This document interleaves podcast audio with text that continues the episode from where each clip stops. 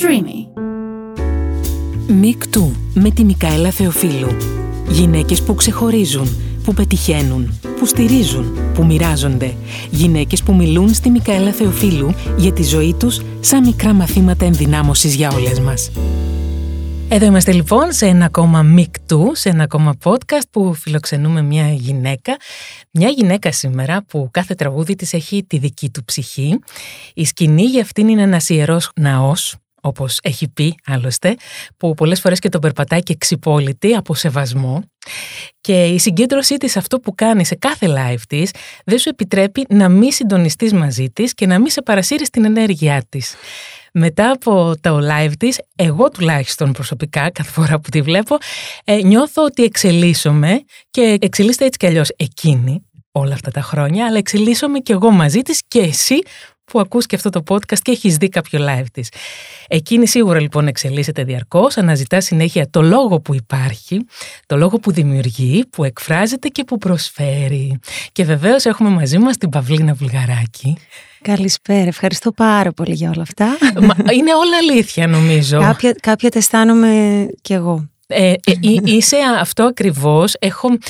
Πριν από κάθε καλεσμένο, πριν έρθει κάθε καλεσμένη μου στο podcast, κάθομαι και σκέφτομαι κάποια πράγματα για αυτήν, πώς τα νιώθω εγώ.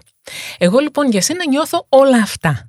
Και νομίζω ότι αν μπόρεσα έστω και λίγο να σε σκιαγραφίσω, νομίζω ότι καλά το έχουμε πάει. Ως προς τις προθέσεις μου και τους σκοπούς μου, 100%. Ωραία. Χαίρομαι πάρα πολύ. Θέλω να ξεκινήσουμε με το πού σε βρίσκουμε αυτόν τον καιρό. Τι κάνεις αυτόν τον καιρό?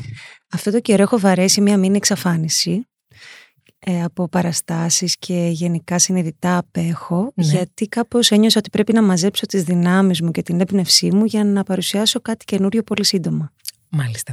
Έχω ψάξει λίγο στη συνεντεύξη σου και υπάρχει ένα συγκεκριμένο διβδόμαδο, ναι, που εξαφανίζεσαι. Είναι αυτό το διβδόμαδο ή είναι άλλο? Είναι πολύ μεγαλύτερο διάστημα αυτό. Okay. Δηλαδή τώρα εδώ και κάποιους μήνες δεν έχω παρουσιαστεί κάπου, δεν έχω κάνει κάποια παράσταση και ούτε σκοπεύω να κάνω, για να μαζέψω το υλικό που θέλω, για να το γράψω βασικά. Ωραία. Συνήθως αυτά που κάνεις έχουν και ένα βιωματικό χαρακτήρα με κάποιο τρόπο. Έχει αυτή τη φορά αυτό το στόχο και σκοπό πάλι το... Ναι, θέλεις να μας πεις λίγο περισσότερα ή όχι? Εννοείται, χαρά μου. Είναι βιωματικά γιατί για μένα είναι ο τρόπος να υπάρχω αυτός. Ναι. Δηλαδή δεν το κάνω τόσο στοχευμένα όσο ότι προκύπτει. Είναι φυσική εξέλιξη των πραγμάτων. Τώρα αυτό που κάνω, επειδή είμαι σε μια φάση μιας πολύ μεγάλης αλλαγής εσωτερικής, πολύ μεγάλης, δηλαδή τύπου αν έχω χτίσει κάτι ως άνθρωπος, ενώ στη ζωή μου, όπως όλοι μας, όπως εσύ, ναι, όπως τα κορίτσια που είναι εδώ, αν έχω χτίσει κάτι ως άνθρωπος, τώρα θέλω να πάρω μία μπουλντόζα και να τον γκρεμίσω. Αυτό προφανώς εκφράζεται και στην μουσική που γράφω αυτή την περίοδο. Γιατί σου συμβαίνει αυτό? Έχεις κάτσει λίγο να αυτοπαρατηρηθείς? Φαντάζομαι, ναι, το κάνεις, αυτοπαρατηρήσεις διαρκώς. Αλλά, ναι, τι είναι αυτό που σε έκανε να θέλεις να γκρεμίσεις ότι έχεις χτίσει? Απελευθερώνομαι από πράγματα. Δηλαδή επιτρέπω σε πράγματα που έχουν κάνει τον κύκλο τους να φύγουν, και είμαι έτοιμη να έρθω σε επαφή με νέα ερεθίσματα, τελείως καινούρια. Τι είναι αυτό που θέλεις να αποδομήσεις και να γκρεμίσεις μέσα σου? Αυτό που βασικά οριοθετώ είναι η έννοια του καλλιτέχνη. Δηλαδή έχω παρατηρήσει ότι υπάρχουν καλλιτέχνες οι οποίοι είναι πιστοί στο έργο τους και σε αυτό που παρουσιάζουν, και πάρα πολλοί από τους αγαπημένους μου είναι έτσι, και υπάρχουν και κάποιοι άλλοι που κάνουν ό,τι θέλουν χωρίς ενδιασμούς, χωρίς φραγμούς. Αν αυτό είναι στοιχείο του χαρακτήρα, αν αυτό προκύπτει από την καρδιά, είναι και αυτός ένας τρόπος να παραμένεις πιστός στο χαρακτήρα σου. Εγώ νομίζω ότι ανήκω στη δεύτερη κατηγορία και ότι τόσο καιρό τα πράγματα τα έκανα λίγο πιο... με ένα λίγο πρέπει. Ότι έχω, ας πούμε, επιλέξει να κινούμε σε ένα κλάδο, οπότε πρέπει λίγο όλα να είναι με αυτό το φίλτρο.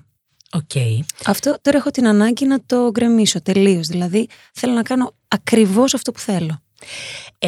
Επειδή σε παρακολουθώ και σε αγαπώ πολύ καλλιτεχνικά, το ξέρεις αυτό, έχω παρατηρήσει ότι ενώ ήσουν, θα χρησιμοποιήσω την παρομοίωση, ένα μύδι κλειστό και στη σκηνή αλλά και σαν άνθρωπος, αυτό το μύδι νομίζω ότι αρχίζει και ανοίγει. ναι. και ανοίγει προς το κόσμο, έχει μια εξωστρέφεια αυτό και νομίζω ότι ίσως και αυτό το κομμάτι σου αυτής της αλλαγής έρχεσαι τώρα να εκφράσεις. Σωστά. Νομίζω ότι αυτά συμβαίνουν ταυτόχρονα. Δηλαδή, όσο εγώ αλλάζω και εξελίσσομαι, έτσι αλλάζει και αυτό που θέλω να παρουσιάσω. Μάλιστα. Πολύ ωραία. Θα περιμένουμε με πάρα πολύ μεγάλη αγωνία. Και εγώ πραγματικά ανυπομονώ. Θέλω να πάμε λίγο πίσω, πολύ πίσω στα χρόνια. Θέλω να μου πεις, γνωρίζοντας βεβαίως ότι το έχουμε μάθει, το μάθαμε αργότερα και με πολύ διακριτικότητα και με πολύ να θέλεις να βαδίσεις το δικό σου δρόμο από την υπόλοιπη οικογένειά σου. Ναι. Και το έχεις πετύχει στο 100% αυτό. Αλλά παρόλα αυτά, εγώ θέλω να μάθω λίγο πώς είναι να μεγαλώνεις ένα περιβάλλον με μπαμπά, το Γιώργο Βουλγαράκη. Επειδή εγώ αυτό ήταν το κανονικό μου. Δηλαδή, εκεί γεννήθηκα. Ναι. Δεν μπορώ να σου πω πώς ήταν σε σχέση με κάποιον άλλον. Μπορώ να σου πω πώς ήταν τα παιδικά μου χρόνια, ας πούμε. Υπήρχε πάρα πολύ Κρήτη, πήγαινε, ερχόμασταν συνέχεια, με κάθε ευκαιρία, γιατί και όλη μας η οικογένεια είναι εκεί και ο αδερφός μου τώρα έχει μετακομίσει και ζει εκεί μόνιμα. Τα έχω μάθει. Ναι. Και εγώ σιγά σιγά πιστεύω ότι προς τα εκεί θα πάω. Να τα. Η πρώτη είδηση βγήκε. Ναι. Οπότε δεν το ένιωσα. Να σου το πω αλλιώς, επειδή εγώ είμαι η πρώτη από τα 4 παιδιά και οι γονείς μου με κάνανε και αρκετά νέοι. Πολύ, δηλαδή γύρω στα 22-23 τους εκεί. Εγώ έζησα όλη την εξέλιξη του πατέρα μου. Δηλαδή από όταν πρώτο ήρθε στην Αθήνα με το παπάκι του, από την Κρήτη και μέναμε σε ένα σπίτι στο Μαρούσι. Δηλαδή κάπως μεγαλώναμε μαζί. Και εγώ δεν έχω το ερέθισμα που ίσως έχουν τα αδέρφια μου. Με τη μικρή μου αδερφή έχουμε 12 χρόνια διαφορά. Εκείνη γεννήθηκε και ο πατέρας της ήταν υπουργός. Εγώ όταν γεννήθηκα δεν ήταν καν βουλευτής. Δηλαδή, κάπως μου έχει γίνει βιωματικός, ο αγώνας και η προσπάθεια και όλη, η εξέλιξη και η πορεία. Τα έχω παρακολουθήσει πιο συνειδητά από τα άλλα μου αδέρφια. Δεν είναι ότι... Ήταν και ο παππούς μου, υπουργός και ο προπάππους μου. Και δεν υπήρχε οικογενειοκρατία. Ναι, δεν υπήρχε αυτό. Ναι. Οπότε κάπως σαν να το έζησα από τους σπόρους του.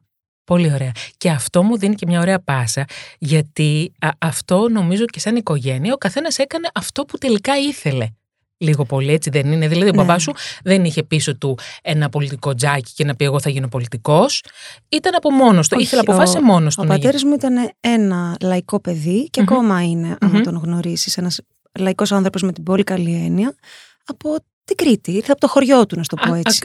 Με αυτή την έννοια το λέω ότι και εσύ σου έδωσε το ελεύθερο να κάνεις αυτό που θέλεις. Αυτή η οικογένεια. Ναι, όχι τόσο με την έννοια του χρήσματος ή ότι μία μέρα μου είπαν ότι κάνω ό,τι θέλεις. Μας μεταφέραν πολύ έντονα την ιδέα ότι είναι πολύ σημαντικό στη ζωή μας να αρχικά να αναλαμβάνουμε την ευθύνη του εαυτού μας και να κάνουμε αυτό που στα αλήθεια θέλουμε. Προφανώς ακολουθώντας τις αξίες, τις βασικές αξίες. Έτσι, το σεβασμό, την ελευθερία, όλα αυτά τα πράγματα. Όλα αυτά που πρέπει. Ναι. Ακριβώς. Άρα λοιπόν, θέλω να μου πείτε λίγο, να μου πεις λίγο και πώς μεγαλώσατε. Ο καθένας πήρε το δρόμο του, ο καθένας έκανε τα δικά του πράγματα. Αλλά ουσιαστικά, τι γονείς είχατε? Κοίτα, εγώ όπως σου είπα, παρακολούθησα όλη την πορεία της οικογένειάς μου, γιατί οι γονείς μου με κάνανε σε μια πολύ νεαρή ηλικία.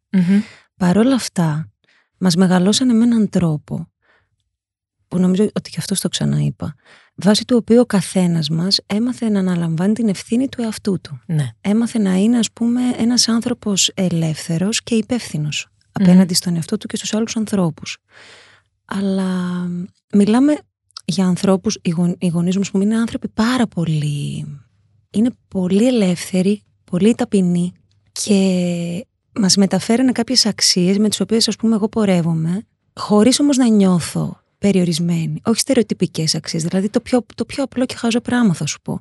Προφανώς δεν θα μιλήσω εγώ για το coming out του αδερφού μου, δεν είναι δικιά μου δουλειά, είναι δικό του θέμα. Προφανώς, ναι. Αλλά όταν ο αδερφός μου ένας είπε στην οικογένεια, ένιωσε άνεση να το πει στα 17 του ότι εγώ είμαι γκέι, για παράδειγμα.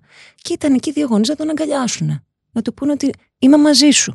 Είσαι αυτός που είσαι, είσαι όποιος θες. έχουμε μεγαλώσει ένα ελεύθερο περιβάλλον. Και σε άλλη εποχή τότε, όχι τώρα που είναι όλα αποδεκτά και πιο άνετα. Ναι, άλλες εποχές. Για τους γονείς μου, άλλες εποχές. Ο Διονύσης είναι μικρός, είναι 25 χρονών. Mm-hmm. Οπότε, ναι, αλλά ναι. Τι σημαντικό, Πολύ σημαντικό, πάρα πολύ. Γιατί βλέπω φίλους μου άλλους που ταλαιπωρούνται, που είναι 35 χρονών και έχουν τον σύντροφό τους, έχουν μια ζωή και δεν μπορούν να το πουν αυτό στον πατέρα τους, ας πούμε, στη μητέρα τους. Και εκεί, σαν ψυχολόγος, θα σου απαντήσω και. Βεβαίως, κυρία Βουλγαράκη. Σε αυτό. Είναι πάρα πολύ σημαντικό, λοιπόν, εκεί να καλλιεργηθεί με τον γονέα η σύνδεση. Να πας κάπου διακοπές μαζί του, για ψάρεμα πηγαίνει, ξέρω εγώ.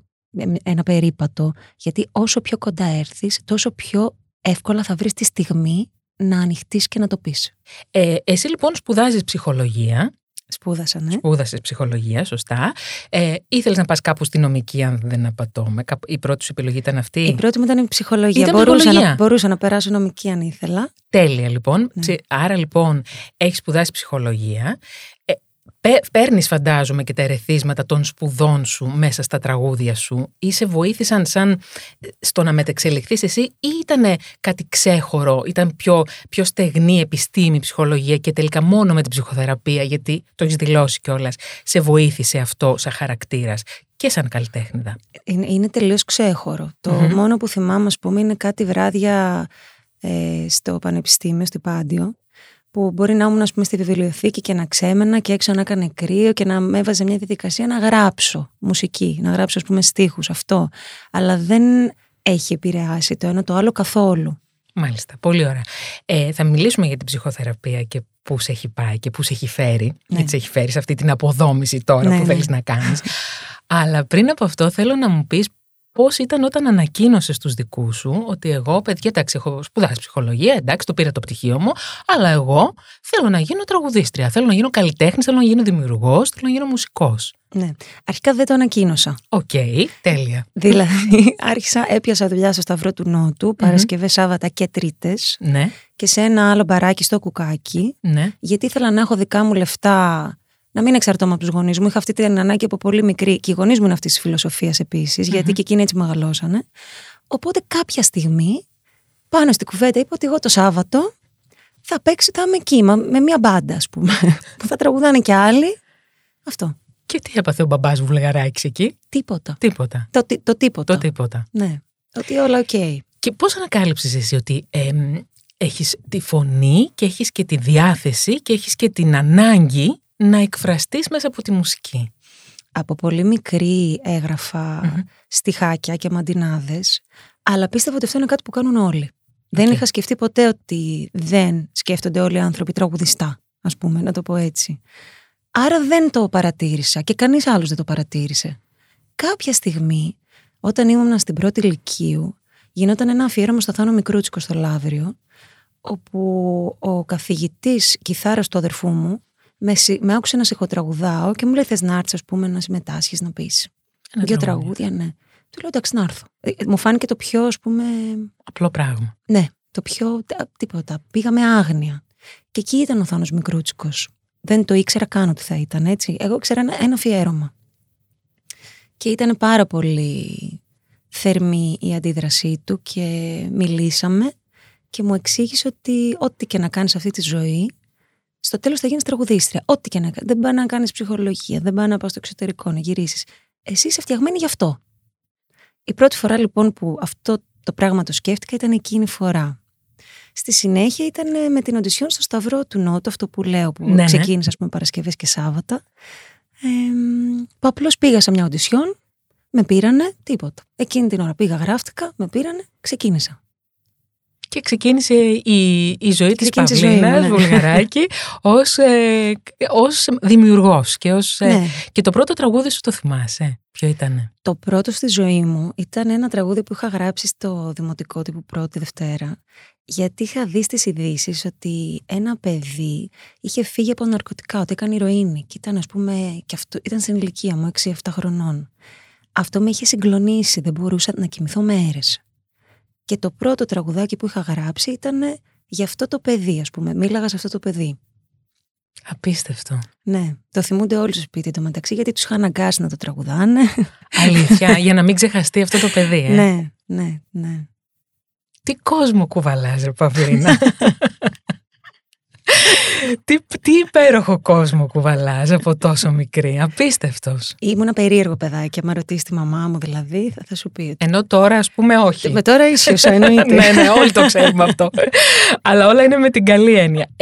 Η ερώτηση είναι, ξέρω την απάντηση, αλλά εγώ θα τη ρωτήσω. Ναι. Γράφεις ποτέ, αλλιώς θα την πάρω, γράφεις ποτέ τραγούδια σε καλό mood?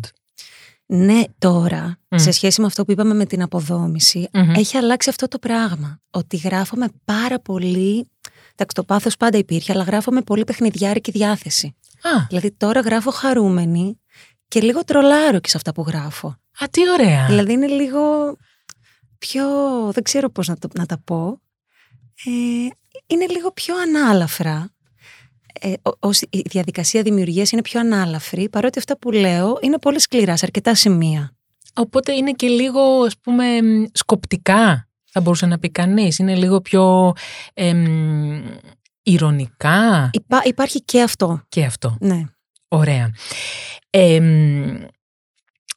Θέλω να σου πω, εμένα μου έκανε εντύπωση πάρα πολύ, γιατί θέλω να φτάσουμε σε αυτό. Μας έχεις επιτρέψει να σε γνωρίσουμε αρχικά πολύ διακριτικά μέσα από τη μουσική σου, αυτό που σου έλεγα πριν, μέσα από τη συνεργασία σου, μέσα από το τραγούδια σου, μέσα από τις εμφανίσεις σου. Είχες πάντα μια μεγάλη ευαισθησία και έχεις μια πολύ μεγάλη ευαισθησία για τα πράγματα. Δεν τη μοιραζόσουν παρά μόνον μουσικά. Έφτασες λοιπόν όμως σε ένα σημείο πλέον να μιλάς περισσότερο για αυτά. Και τι εννοώ. Έπεσε, όπως σε πάρα πολύ κόσμο, στην αντίληψή μου και στο βλέμμα μου, μία δήλωσή σου για μία κακοποιητική σχέση την οποία είχες μικρότερη. Ναι. Θέλω να μου μιλήσεις γι' αυτό εφόσον θέλεις κι εσύ, αλλά θέλω κυρίως να μου πεις τι σε έκανε να θέλεις να το μοιραστείς. Νομίζω, για να είμαι ειλικρινής, ερωτήθηκα. Δεν είναι κάτι δηλαδή που... Ναι, αλλά η Παυλίνα Βουλγαράκη, έτσι όπως την ξέρω εγώ, αν δεν θέλει να απαντήσει σε κάτι, το αφήνει, λέει, δεν θέλω να μιλήσω, το έχεις πει και αυτό, έχεις πει ας πούμε, στο παρελθόν σου. Ναι. Η Παυλίνα, η κλειστή, το μύδι. Ναι, ναι. Συνήθως πλέον απαντάω σε ό,τι με ρωτήσουν. Δεν το σκέφτομαι ότι θα με ρωτήσεις κάτι και δεν θα απαντήσω. Και επειδή δεν το θεωρώ ταμπού, ίσα-ίσα, θεωρώ ότι είναι πολύ σημαντικό να επικοινωνείτε. Μια τέτοια εμπειρία, ειδικά εάν υπάρχει, ας πούμε, πιθανότητα να φτάσει στα αυτιά μιας κοπέλας που έχει ανάγκη αυτή την πληροφορία. Ακριβώς. Θεωρώ ότι είναι πολύ σημαντικό. Οπότε, μιας και ρωτήθηκα, το είπα. Δεν είναι κάτι που θα έκρυβα ή έχω κρύψει ποτέ. Απλώς έτυχε, ήρθε η συγκυρία πάνω σε μια κουβέντα και μίλησα για αυτό το πράγμα. Τι μορφή είχε η κακοποιητική σχέση που είχες? Ήταν σωματική βία. Σωματική. Και σεξουαλική βία. Ήταν μια πολύ κακοποιητική σχέση. Βασικά δεν ήταν ακριβώς σχέση. Ήταν αυτό που εσύ θες να φύγεις από τη σχέση και ο άλλος με το που το καταλάβει δεν μπορείς να φύγεις, ας πούμε. Θέλει να σε έχει κτήμα του. Ναι. Δηλαδή ήταν η προσπάθειά μου να λήξω μια... Δεν ήταν καν σχέση. Μια επαφή που δεν μου τέριαξε και τελικά ο άλλος βγήκε... Να σε κρατήσει δεμένη στο άρμα του, ας πούμε. Ναι, βγήκε εγκληματίας, ρε παιδάκι μου. Ναι, αυτό. Μάλιστα.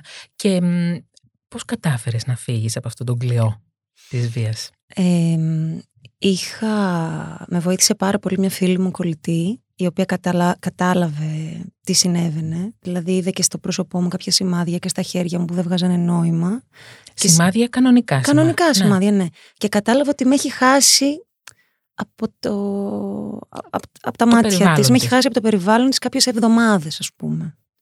Και εκείνη κάπως τα κατάφερε και μας εντόπισε που ήμουν εγώ με αυτόν τον τύπο και ήρθε και μας βρήκε.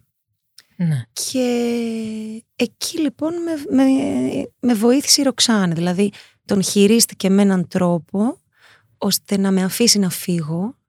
Με την έννοια ότι, ξέρεις, η κοπέλα χρειάζεται να πάει στο νοσοκομείο, είναι επικίνδυνο πια αυτό που κάνεις.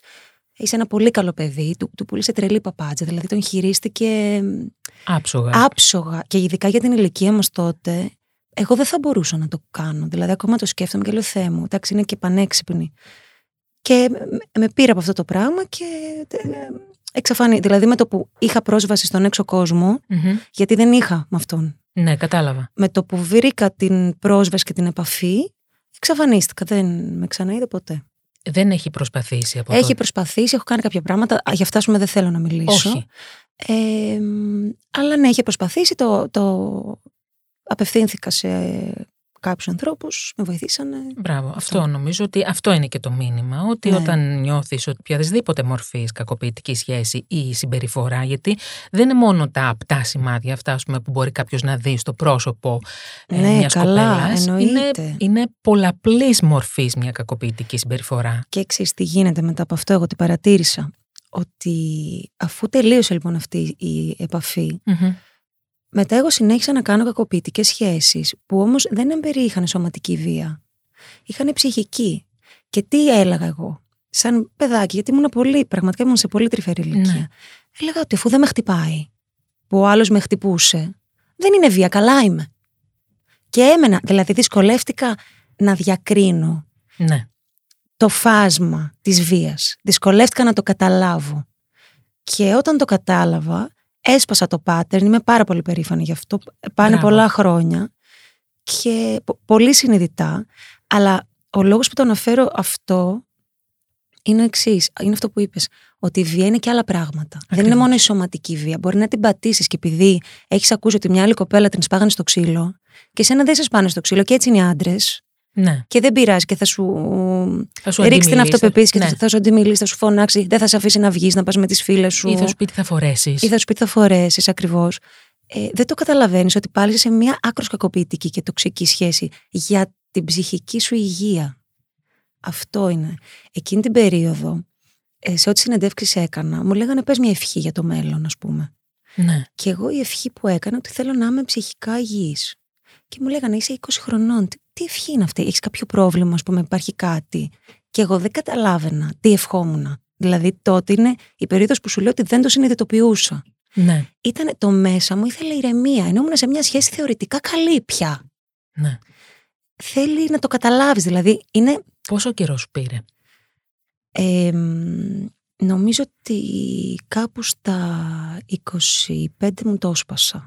Από τα 22 ήταν αυτό, από τα 20. Αυτό ήταν από τα. Η πρώτη, αυτό που σου λέω, ναι. η σωματική ήταν κάτι που κράτησε πάρα πολύ λίγο. Okay. Ήταν θέμα ημερών, ας πούμε. Ναι. Μετά ξαναμπήκα σε μια σχέση η οποία ήταν με τον άλλο τρόπο που λέμε, ας πούμε, κακοποιητική. Δεν υπήρξε βία σωματική. Που δεν είναι εύκολο να το διακρίνεις. Που δεν είναι εύκολο να το διακρίνεις και ειδικά αν έχεις περάσει το προηγούμενο. Επιμένως σε αυτό. Ναι.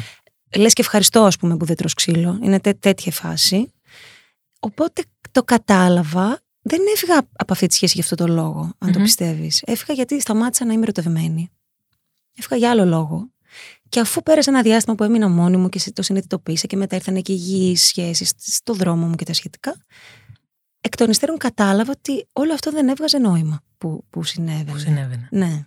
Δηλαδή ήταν τα απόνερα, θεωρώ, της κακοποιητικής εμπειρίας. Έτσι, είναι αλήθεια αυτό και αν δεν το πάρεις και κάνεις πάρα πολύ καλά και σε ευχαριστώ πάρα πολύ για αυτό που κάνεις και νομίζω και οι κοπέλες που θα το ακούσουν το podcast ναι. θα σε ευχαριστούν. Μακάρι, γιατί είναι σημαντικό να αναγνωρίζεις τα σημάδια και αυτά που δεν φαίνονται απτά στο σώμα σου.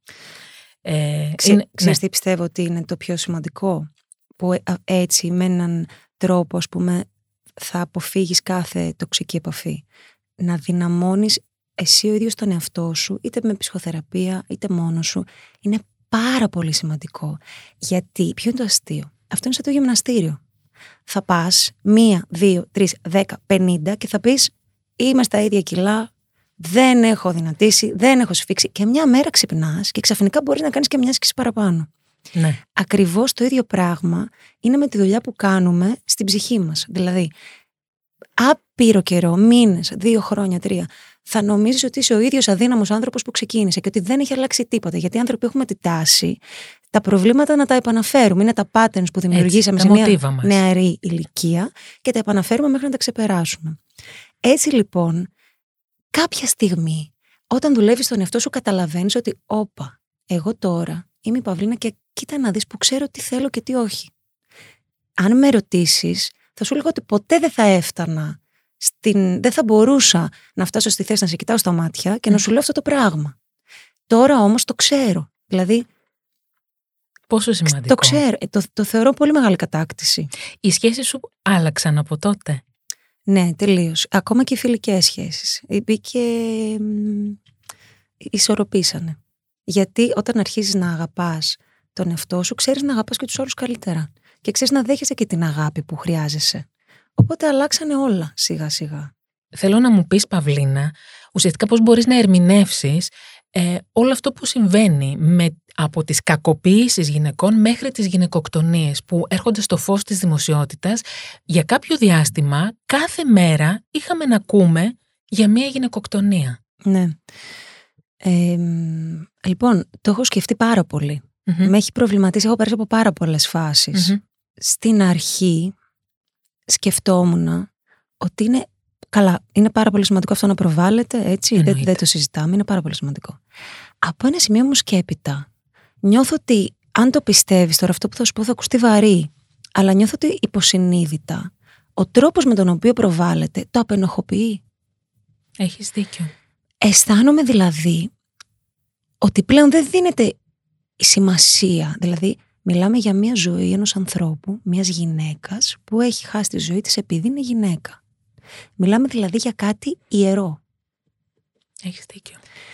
Έτσι όπως παρουσιάζεται πια, εμένα με τρομάζει. Δηλαδή παρουσιάζεται λίγο business as usual. Ότι συνέβη ξανά. Δεν θεωρώ ότι πλέον, δηλαδή αν εξαιρέσουμε κάποια accounts στα social media που κάνουν πολύ καλή δουλειά, αν εξαιρέσουμε ένα podcast σαν αυτό, πράγματα που είναι προσανατολισμένα στην αφύπνιση, όλοι οι άλλοι δεν θεωρώ ότι βοηθάνε με τον τρόπο που το προβάλλουν αυτό το πράγμα. Θα σε διακόψω, ναι, για να συμπληρώσω ακριβώς αυτό που λες.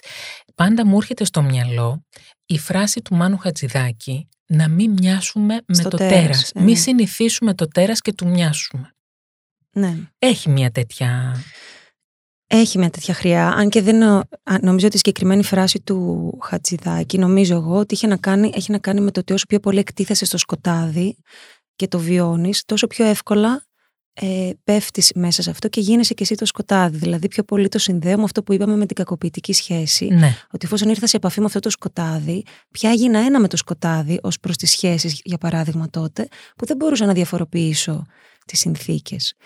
Το άλλο προς τις γυναικοκτονίες, πιστεύω ότι έπαιξε έναν μεγάλο ρόλο η καραντίνα. Έπαιξε. Δηλαδή δεν έγιναν αυτό που λένε, συγγνώμη, οι περισσότεροι, είναι ότι δεν έχει να κάνει ότι γίναν περισσότεροι κακοποιητές, αλλά οι ίδιοι που ήταν κακοποιητές, μέσα στην καραντίνα, φούσκωσε αυτό. Κλιμακώθηκε. Ναι, όλο αυτό, ναι, όλη η κακοποιητική τους. Εκτονώθηκε και κλιμακώθηκε. Αυτό αισθάνομαι κι εγώ. Αυτό νομίζω κι εγώ. Τις αγαπάς τις γυναίκες? Εννοείται. Εγώ είμαι, πώς το λένε ρε παιδί μου, είμαι ομάδα με κάθε γυναίκα, είμαι ομάδα σε ακραίο βαθμό. Δηλαδή και αρνητικά μια γυναίκα να κινείται απέναντί μου, να σου το πω έτσι, έχω όλη την υπομονή και την καλή διάθεση να της εξηγήσω γιατί εμείς οι δύο είμαστε φίλες. Ναι. Και γιατί είμαστε φίλες οι γυναίκες, γιατί πρέπει να είμαστε φίλες? Γιατί όταν μια γυναίκα θεραπεύεται από μόνη της, αυτό που λέμε με την ενδυνάμωση, αυτόματα θεραπεύει και τις άλλες γυναίκες. Επειδή είμαστε συνδεδεμένες λοιπόν, έχουμε όλες κάποια κοινά πράγματα σε ορατό και αόρατο πεδίο. Είναι πάρα πολύ σημαντικό να είμαστε αγαπημένες και η θηλυκότητά μας να μας ενώνει. Είναι πολύ σημαντικό.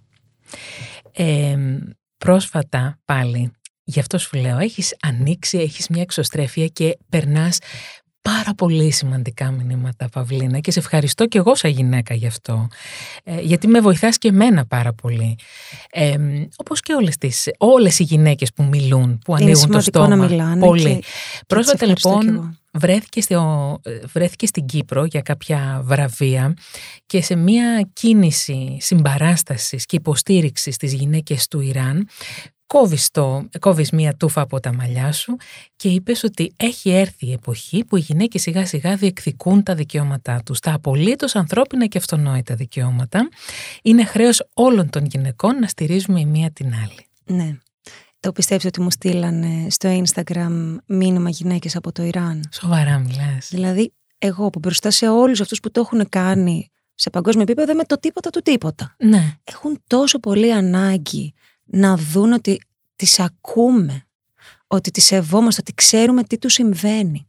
Που μου στείλανε μήνυμα. Τώρα εμένα που το βίντεο αυτό είχε κάποιες προβολές, αλλά χιλιάδες, πάρα πολύ λίγες σε σχέση με προβολές άλλων ανθρώπων, ας πούμε. Ναι. Έχουν την ανάγκη να το δουν ότι παντού ακούγεται ο αγώνας και η προσπάθειά τους. Είναι πάρα πολύ σημαντικό και όση ώρα μιλάς σκέφτομαι ότι μ' αρέσει αυτή η Παυλίνα. Ευχαριστώ. Αλήθεια μ' αρέσει αυτή η Παυλίνα. Την έχουμε και ανάγκη αυτή την Παυλίνα. Είσαι πιο καλά μόνη σου ή με παρέα? Για να γυρίσω λίγο σε σένα. Είμαι πολύ μοναχική. Δηλαδή, την αγαπάς τη μοναξιά σου? Απολαμβάνω να περνάω χρόνο μόνη μου και το έχω ανάγκη. Δηλαδή, αν περάσω χρόνο με πολύ κόσμο, σίγουρα χρειάζομαι και λίγο χρόνο για αποσυμφόρηση. Να το πω και έτσι. Επαναφόρτιση. Και επαναφόρτιση, σίγουρα. Αλλά εννοείται ότι οι φίλοι μου είναι ο πλούτος μου. Οι φίλοι και τα αδέρφια μου είναι ό,τι πιο σημαντικό έχω. Με τα αδέλφια σου έχεις μία σχέση που νομίζω ότι δηλαδή είναι και αυτή ένα κομμάτι προτύπου, ο τρόπος με τον οποίο συνδέεσαι με τα αδέλφια σου, γιατί ο καθένας στη ζωή μετά την ενηλικίωση παίρνει και λίγο το δρόμο του, λίγο θέλει και το χάσιμό του, δεν θέλει και τόσο την οικογενειακή. Η σχέση αυτή από πού έχει ξεκινήσει, ποια είναι η πηγή αυτής της τέτοιας δυνατής σχέσης? Είμαστε απίστευτα κοντά. Δηλαδή υπάρχει μία τερελή αγάπη, δίχως όρια, ένας απίστευτος σεβασμός. Νομίζω ότι επειδή έχουμε περάσει κι εμείς σαν αδέρφια, σαν ομάδα, τις προκλήσεις μας στη ζωή, δηλαδή κληθήκαμε να αντιμετωπίσουμε 5 πράγματα που δεν ήταν, ας πούμε, εύκολα ή κανονικά. Δηλαδή? Μπορεί από κάποιο θέμα υγείας ή πράγματα σε σχέση με την πορεία των γονιών μας που να είχαμε δημοσιότητα μεγάλη. Κάπως αναγκαστήκαμε να συσπυρωθούμε και να συνειδητοποιήσουμε πόσο πολύτιμο είναι που έχει ο ένας τον άλλον. Δηλαδή ότι και κανένα να μην έχουμε στον κόσμο, εμείς οι 4 αυτή τη στιγμή υπάρχουμε και έχει ο ένας τον άλλον. Αυτό κάπως μας έφερε κοντά σε ένα εξωπραγματικό επίπεδο. Αυτό έχω παρατηρήσει. Ναι. Σαν συμμορία. Γκάνκ, ναι. Κανονικά, ναι. Αλλά όμως είναι τόσο.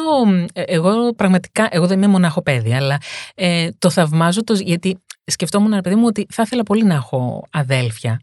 Αλλά δεν θα ήθελα να έχω αδέλφια με τα οποία, ας πούμε, στο μέλλον μου θα χαθώ.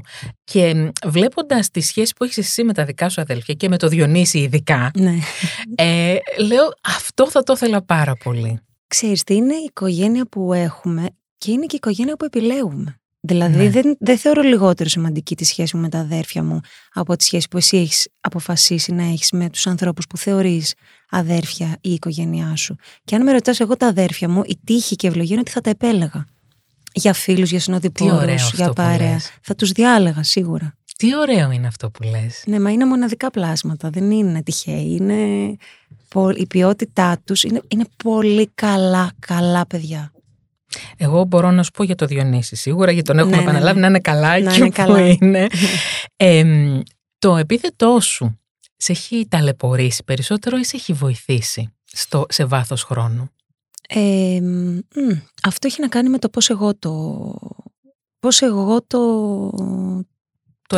σκέφτομαι. Το έχεις προβάλλει ή το έχεις... Ναι, έχει να κάνει με δικά μου θέματα. Στην αρχή στο χώρο ψιλοδυσκολεύτηκα. Στον χώρο κιόλας που απευθύνθηκα, ας πούμε, δεν πολύ γουστάρανε.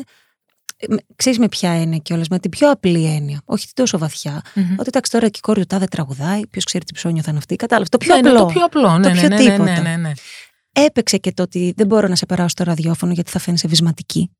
Πολύ σωστό αυτό, βέβαια. Έχει παίξει αυτό. Οπότε δεν μπορώ να σε παίξω. Για ιδεολογικούς λόγους. Ναι, γιατί θα φαίνεσαι βυσματική. Αλλά την άλλη που μου πληρώνει διαφήμιση για το μαγαζί της, θα την παίξω. Αυτό δεν είναι θέμα ηθικό καθόλου. Αυτό δεν είναι θέμα. Ναι. Περάσαν όλα αυτά τα στάδια με τα οποία πλέον πραγματικά γελάω. Δηλαδή, πραγματικά στα λέω με τρυφερότητα και όχι με απαξίωση. Ναι, προφανώς. Και όταν σταμάτησα εγώ να το σκέφτομαι τελείως, σταμάτησα τελείως, ρε παιδάκι μου. Ή έφυγε, ή εγώ νιώθω ότι έχει φύγει. Δηλαδή, δεν δεν υπάρχει. Ξέρεις τι έχεις καταφέρει? Να μην έχει ξεκινήσει από την αρχή να συνδέουν το όνομά σου, Παυλίνα Βουλγαράκη, με την κόρη του πολιτικού. Ναι. Αλλά αυτό να έχει εμφανιστεί κάπου στη μέση. Ναι. Αφού έχεις ήδη ξεκινήσει, έχεις κάνει τα βήματά σου, παρεπιπτόντως είναι και η κόρη του πολιτικού. Ναι. Αλλά αυτό δεν. Πώς να σου πω, εγώ τουλάχιστον έτσι το ένιωσα όταν πρώτο ήρθε στα αυτιά μου και η φωνή σου και το όνομά σου. Λοιπόν, θες να σου πω πώς με έχει επηρεάσει τώρα που μου το είπες? Ναι. Και δεν το είχα σκεφτεί και το πρώτη φορά το συνειδητοποιώ. Πριν είπες ότι ήμουνα όλα τα χρόνια πολύ διακριτική ως παρουσία, ναι, πολύ κλειστή. Ναι. Υποσυνείδητα λοιπόν καταλαβαίνω και στο λέω τώρα, δεν ήθελα να προκαλέσω. Γιατί θεωρούσα ότι δεν το δικαιούμαι. Πλέον λοιπόν ως καλλιτέχνης έχω την ανάγκη να κάνω λίγο φασαρία. Καθαρά ως καλλιτέχνης. Αυτό έχει αλλάξει, ότι πια δεν με επηρεάζει. Δηλαδή το σπάει το καλούπι, ότι η κόρη του τάδε, που μπορεί να είναι οτιδήποτε, από το βυσματική, από το ένα ωραίο κορίτσι καλοαναθρεμένο που δεν πρέπει να εκφράζει, να ενοχλεί, ρε παιδί μου, ναι, ρε παιδί μου, όλα αυτά τα στερεότυπα. Είναι... Νομίζω ότι γκρεμίζοντας αυτό, το οποίο αυτό το κάνω, όπως είπα, ενδυναμώνοντας εμένα. Δηλαδή εγώ δεν στοχεύω να κόψω τους δεσμούς με την οικογένειά μου. Όχι, είναι οι δικές σου εσωτερικές σου επαναστάσεις, αλλά όχι συνειδητοποίησεις. Ναι. Οπότε έτσι έχω αρχίσει να εκφράζομαι και να μιλάω και έγινε και αυτό στην Κύπρο. Έτσι έχω αρχίσει πια, γιατί δεν έχω πια το φόβο να μην ενοχλήσω. Γι' αυτό έχω και την αυτοπεποίθηση τώρα και κάποιους μήνες απέχω από τα πράγματα που σου είπα, γιατί δημιουργώ κάτι. Γιατί κατάλαβα ότι δεν έχει και πολύ σημασία, ρε παιδάκι μου. Εγώ θεωρώ ότι έχω να προσφέρω 5 πράγματα. Μπορεί σε έναν άνθρωπο. Μου κάνει. Μου είναι τέλειο. Θεωρώ ότι το έχω. Για έναν. Δεν το έχεις για έναν, το έχεις για πολλούς. Έχεις φαν, έχεις τρομερούς φαν και έχεις φαν που συντονίζεστε ενεργειακά για να χρησιμοποιήσω αυτή την έκφραση στα live. Ναι, συντονιζόμαστε. Ισχύει, ναι. Δηλαδή τώρα που έχω αυτό που σου λέω εξαφανιστεί, μου στέλνουν στο Instagram, τι μαγειρεύεις, τι κάνεις, κάτι κάνω. Τα τραγούδια σου, έχω την αίσθηση πολλές φορές ότι είναι και μαθήματα ψυχοθεραπείας για αυτόν που τα ακούει. Δηλαδή, οι στίχοι σου έχουν τέτοια κομμάτια μέσα. Δηλαδή, η Λαβύρινθη, ας πούμε, ένα παράδειγμα τώρα τυχαίο, μέσα μου, εμένα, λειτουργούν, χτυπάνε καμπανάκια. Δηλαδή, οι στίχοι σου χτυπάνε καμπανάκια εσωτερικά για τον καθένα ξεχωριστά πώς τα λαμβάνει. Σε ευχαριστώ πάρα πολύ, είναι πολύ σημαντικό αυτό. Όχι, αλήθεια στο λέω. Στο λέω δηλαδή γιατί έτσι το βιώνω εγώ. Κάθε σου τραγούδι έχει αυτό το καμπανάκι μέσα. Και το έχω συζητήσει και με φίλους και με συναδέλφους και μου λένε ακριβώς το ίδιο. Ότι έχει κάνει δουλειά, δηλαδή η ψυχοθεραπεία η δική σου, για σένα που έχεις κάνει, στην προσωπική σου εξέλιξη και στη δουλειά σου επάνω. Νομίζω και υπαρξιακές ανησυχίες, γιατί όταν έγραψα τους Λαβύρινθους που ήμουν 20 χρονών, δεν είχα κάνει ψυχοθεραπεία ακόμα. Νομίζω είναι και υπαρξιακές ανησυχίες που κάπως είχα απομορώσει σε ακραίο βαθμό. Δηλαδή αυτό που σου είπα για τη μαμά μου, τι παιδί έχω. Σε έκανα κάτι ερωτήσεις διαστημικές, μικρή. Γιατί τόσο πολύ αναρωτιέσαι γιατί πρέπει να υπάρχεις και τι πρέπει να προσφέρεις? Το πρέπει βγάλτο, δεν είναι ωραία λέξη. Ναι. Τι θα ήθελες να προσφέρεις, γιατί θέλεις να υπάρχεις αυτή τη ζωή και να ζεις? Τι σε κινητοποιεί και τι σε ευαισθητοποιεί τόσο πολύ το να το σκέφτεσαι? Είναι ο τρόπος να βγει η ζωή για μένα αυτός. Αλλιώς δεν βγαίνει. Δηλαδή αν δεν έχεις ένα σκοπό. Ο σκοπός για κάποιον μπορεί να είναι να περνάει καλά. Για κάποιον μπορεί να είναι μητέρα ή και μητέρα. Για έναν άλλο άνθρωπο να κάνει τη δουλειά του, να προσφέρει στους γύρω του οτιδήποτε. Εγώ συνειδητοποίησα ότι η δικιά μου ζωή, χωρίς να έχω σκοπό, χωρίς να ξέρω τι είμαι εδώ για να κάνω κάτι, το οποίο θα δημιουργήσει και κάτι καλό σε κάποιον άλλον άνθρωπο, ακόμα και σε προσωπικό επίπεδο, τον ελεύθερο μου χρόνο, με φιλανθρωπικές εργασίες, με τέτοια πράγματα, δεν έχει νόημα για μένα. Όπως δεν έχει νόημα και το να μην έχω φίλους, να μην περνάω καλά, να μην γελάω. Αυτά είναι πράγματα που δεν βρίσκω νόημα να ζω, ρε παιδάκι μου, χωρίς αυτά. Οπότε αναγκάστηκα από μικρή ας πούμε, έσπαγα το κεφάλι μου να βρω ένα σκοπό για να καταλάβω τι κάνουμε με τον χρόνο που έχουμε εδώ. Γιατί σε αυτή τη γη, γιατί μας προσγειώσανε, ρε παιδάκι μου. Σε κουράζει αυτή η διαρκής αναρώτηση και η διαρκής ανησυχία ή σε κάνει ευτυχισμένη η όλη διαδικασία μέχρι να βρεις τους στόχους κάθε φορά? επειδή γίνεται με ένα αγίεινο τρόπο, δηλαδή με πρακτικές καθημερινές, mm-hmm. είναι mm-hmm. κάτι που με κάνει να είμαι καλύτερα. Αν ήταν σε ένα φιλοσοφικό μόνο επίπεδο και διάβαζα, ας πούμε, μόνο Καμί και Κάφκα, πάμε, δηλαδή καήκαμε. Αλλά είναι και σε ένα προσιτό επίπεδο, δηλαδή αυτή η αναζήτηση συμβαίνει για να κάνω κάτι γι' αυτό, όχι για να καώ στις σκέψεις μου. Σωστά, σωστά. Επειδή ανέφερες κάποια στιγμή μέσα στα λόγια σου ότι για κάποιον μπορεί να είναι το να κάνει οικογένεια, το να κάνει παιδί. Για σένα τι ισχύει σε σχέση με αυτό? Με την οικογένεια. Με την οικογένεια. Και αν έχεις πιεστεί με το στερεοτυπικό τρόπο, εσύ πότε θα γίνεις μάνα, ας πούμε, αν σε έχουν πιέσει στο περιβάλλον, ναι. που δεν φαντάζομαι, αλλά λέω. Όχι, τώρα που έγινα 30, μην νομίζεις. λένε και μου λένε, ναι, και η οικογένειά μου. Η οικογένειά μου βασικά θα σου πω. Mm-hmm. Εγώ για αυτό το πράγμα σκέφτομαι ότι έχω σκεφτεί μία φορά στη ζωή μου να κάνω οικογένεια. Να σου πω την αλήθεια. Mm-hmm. Και αυτό είχε να κάνει με τον σύντροφό μου τότε. Δηλαδή ένας άνθρωπος με ενέπνευσε να θέλω να δημιουργήσω κάτι μαζί του και να πιστεύω ότι μπορώ να κάνω mm-hmm. κάτι καλό, συνειδητά. Mm-hmm. Αυτή η σχέση δεν τελείωσε, ναι, ολοκληρώθηκε. Αυτό που καταλαβαίνω με αυτό που σου λέω είναι ότι μάλλον έχει να κάνει και με τον σύντροφο αυτό. Δηλαδή για μένα δεν είναι ο αυτός σκοπός να κάνω οικογένεια, mm-hmm. να παντρευτώ και τέτοια σε καμία. Δεν τα έχω σκεφτεί ούτε παιδάκι που έβλεπα Disney. Ποτέ. Δεν είμαι καθόλου αυτός ο τύπος. Νομίζω ότι έχει να κάνει με το αν ο άλλος θα με εμπνεύσει στο να δημιουργήσουμε μαζί κάτι όμορφο και τόσο σημαντικό όσο είναι η ανθρώπινη ζωή, βασικά. Μόνον έτσι. Μόνο έτσι μπορώ να με φανταστώ. Ναι. Νύφη. Δεν μπορώ να το φανταστώ, παιδί μου. Η αλήθεια είναι ότι δεν μπορώ να σε φανταστώ. Δεν μπορώ. Δηλαδή θέλω, ξέρεις, λίγο να το κάνουμε εικόνα. Ναι. Θα ζεσταίνω με τον νηφικό, θα με τσιμπάει, θα έχει πολύ κόσμο. Ναι, και πού να τρέχω τώρα. Και ποιους να πρωτοκαλέσω και πω και αυτά. Δηλαδή, εντάξει. Τίποτα. Δεν μπορώ να το φανταστώ. Σου λέω ούτε εγώ μπορώ να σε φανταστώ. Ναι. Για να γυρίσω λίγο στα επαγγελματικά σου και σε σχέση και με όλα αυτά που έχεις καταφέρει. Είχες εμπόδια στη διαδρομή σου την επαγγελματική? Ένιωθες, για παράδειγμα, να έχεις βιώσει bullying στο χώρο σου? Είναι το bullying που είπαμε πριν, ναι. το οποίο είναι ένα ξεκάθαρο, ναι. έτσι, bullying. Κατά τα άλλα, όχι. Το βίωσα τα πρώτα χρόνια έναν, ας πούμε, βαθύ σνομπισμό. Mm-hmm. Ότι θέλω να της κάνω αυτή την πρόταση. Δηλαδή έχει πει μεγάλος καλλιτέχνης ότι θέλω να της κάνω πρόταση γιατί είναι πολύ ταλαντούχα. Αλλά τι θα πει τώρα ο κόσμος? Ότι θέλει την κόρη του, ναι. του Βουλγαράκη. Ναι, αυτό έχει συμβεί.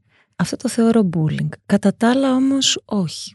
Δεν το έχω βιώσει. Με τι άλλο έτσι προβληματίζεσαι πολύ και έτσι σε ανησυχεί και θέλεις σε αυτό, προς αυτή την κατεύθυνση να βαδίσει ένα στόχο σου? Με απασχολεί πάρα πολύ αυτή την περίοδο να είμαι αληθινή. Δηλαδή είναι ένας καθημερινός μου στόχος και δεν το λέω ηθικολογικά καθόλου. Mm-hmm. Το λέω όπως σου είπα σε σχέση με αυτά που δημιουργώ, με αυτά που κάνω, με αυτά που εκφράζω. Με απασχολεί πάρα πολύ να μην ξοδεύω ενέργεια. Mm-hmm. Δεν το λέω υπεροπτικά. Όχι. Καταλαβαίνω πώς το λες. Να είσαι καθαρή καταρχάς. Να είναι κρυστάλλινο και αυτό που προσφέρεις, αλλά και αυτό που είσαι και αυτό που θες να πεις. Και να κάνω πράγματα που θέλω. Δηλαδή να μην σπαταλήσω, ας πούμε, ενέργεια πηγαίνοντας για έναν καφέ με έναν άνθρωπο που δεν με αφορά.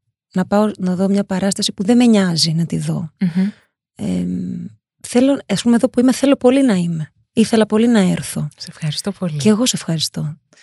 Προσπαθώ να κάνω αυτό, να είμαι αληθινή, να σου λέω αυτό που αισθάνομαι. Μπορεί να μην σου βγάζει κανένα νόημα. Mm-hmm. It's okay. Θα σου το πω όσο πιο ευγενικά μπορώ.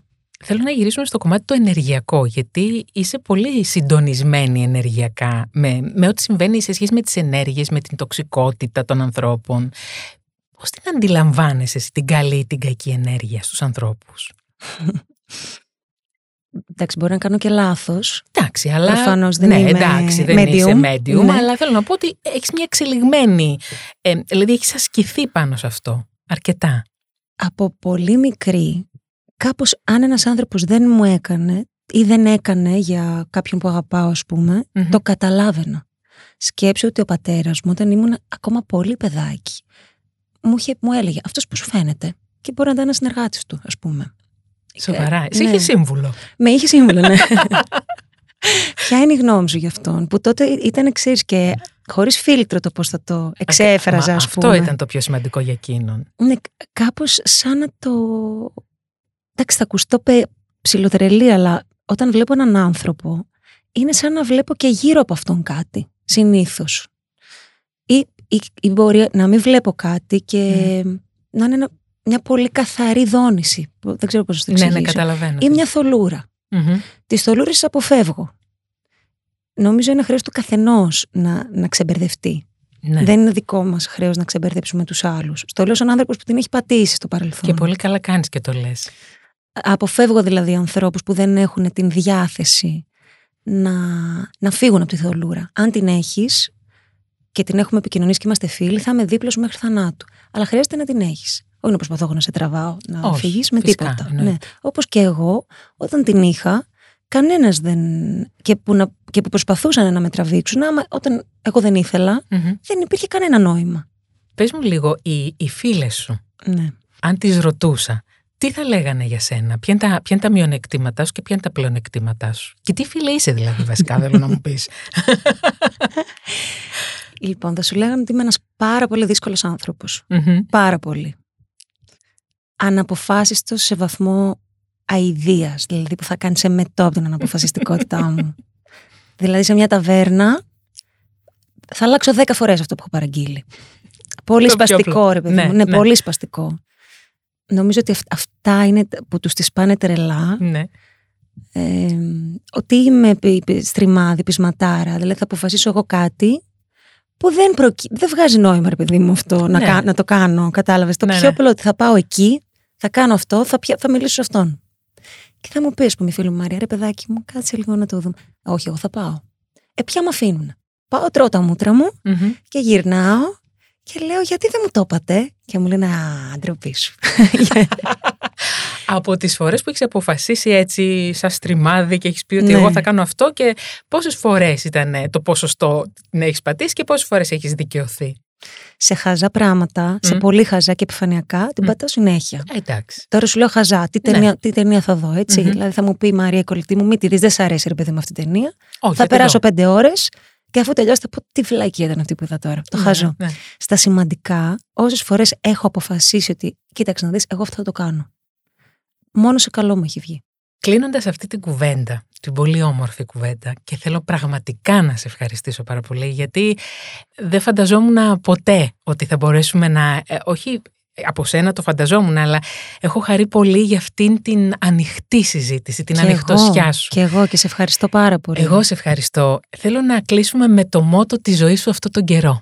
Ποιο είναι το μότο σου, ποια είναι αυτό το οποίο σε πάει μπροστά, σε κινητοποιεί και πιθανόν να κινητοποιήσει και άλλες γυναίκες. Αυτό που σκέφτομαι αυτή την περίοδο είναι ότι το πηγαίνω μέρα με τη μέρα. Δεν κάνω μεγάλα επίβολα σχέδια, δεν έχω απαιτήσεις πολλές από μένα και καλλιεργώ την συμπόνια απέναντι στον εαυτό μου. Δηλαδή κάνω μια βλακεία, κάνω κάτι αυτοκαταστροφικό, με παίρνω αγκαλιά. Ένα πράγμα που κάνω που μου το είχε πει δασκάλα μου, η Αποστολή Παπαδομάκη, λέω, δυσκολεύτηκα να το καταφέρω, μου φαινόταν γελίο. Λέω καλημέρα στον εαυτό μου και με αγκαλιάζω και καληνύχτα. Κάθε πρωί και κάθε βράδυ. Σαν το γυμναστήριο, σαν την ψυχοθεραπεία. Τις πρώτες 15 φορές ένιωθα γελία. Πλέον το κάνω και νιώθω τρελή αγάπη. Σε ευχαριστώ πολύ, Παυλίνα. Και εγώ, και ευχαριστώ και εγώ πολύ.